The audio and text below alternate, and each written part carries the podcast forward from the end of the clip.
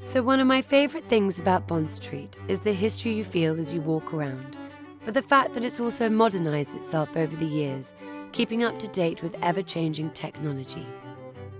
Prime example is in the autumn, the Bond Street tube station will be welcoming the new Elizabeth line, and with it, a new chapter for this always shifting street.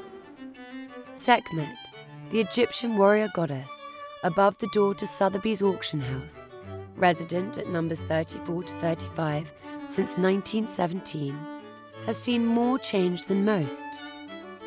At over 3,300 years old, she is comfortably the oldest outdoor sculpture in London.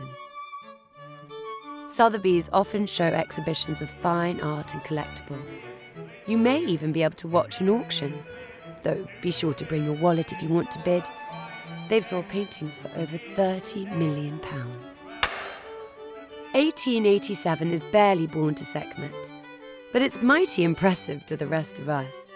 Servers of the stylish, from the Maharajas to Princess Grace Kelly, Smythson and Bond Street have dealt in luxury for a long time.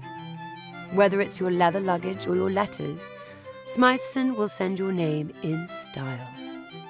Throughout its history, Smythson has been granted royal warrants to the Queen, Prince Philip, the Queen Mother, and Prince Charles.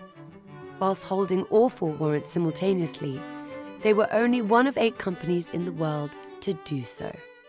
Nearby, at Burberry, a cutting edge Britishness is brought to life in their unique juxtaposition of heritage and modernity. The royal family was so admiring of Burberry's tailoring and skill that both Queen Elizabeth and the Prince of Wales granted them royal warrants.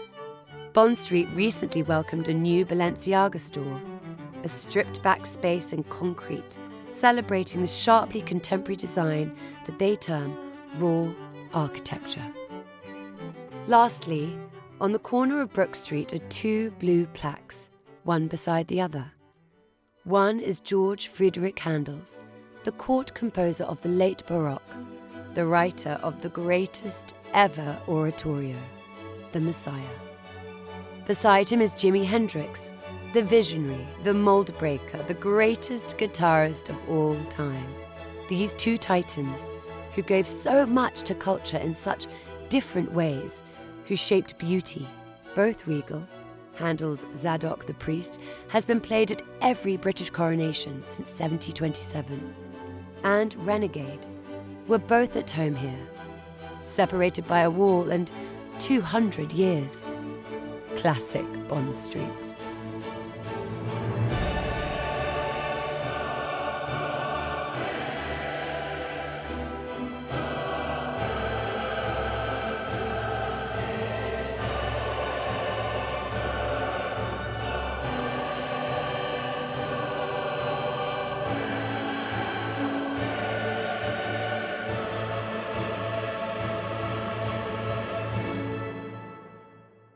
So that's a wrap on the Bond Street tour. You should never judge a book by its cover, and that is definitely the case with Bond Street. There is so much more than what meets the eye, and I hope we've given you a little taste of its rich history and why it's such a special place with all of its connection to Queen Elizabeth and the royal family. Come and visit anytime. We love having you.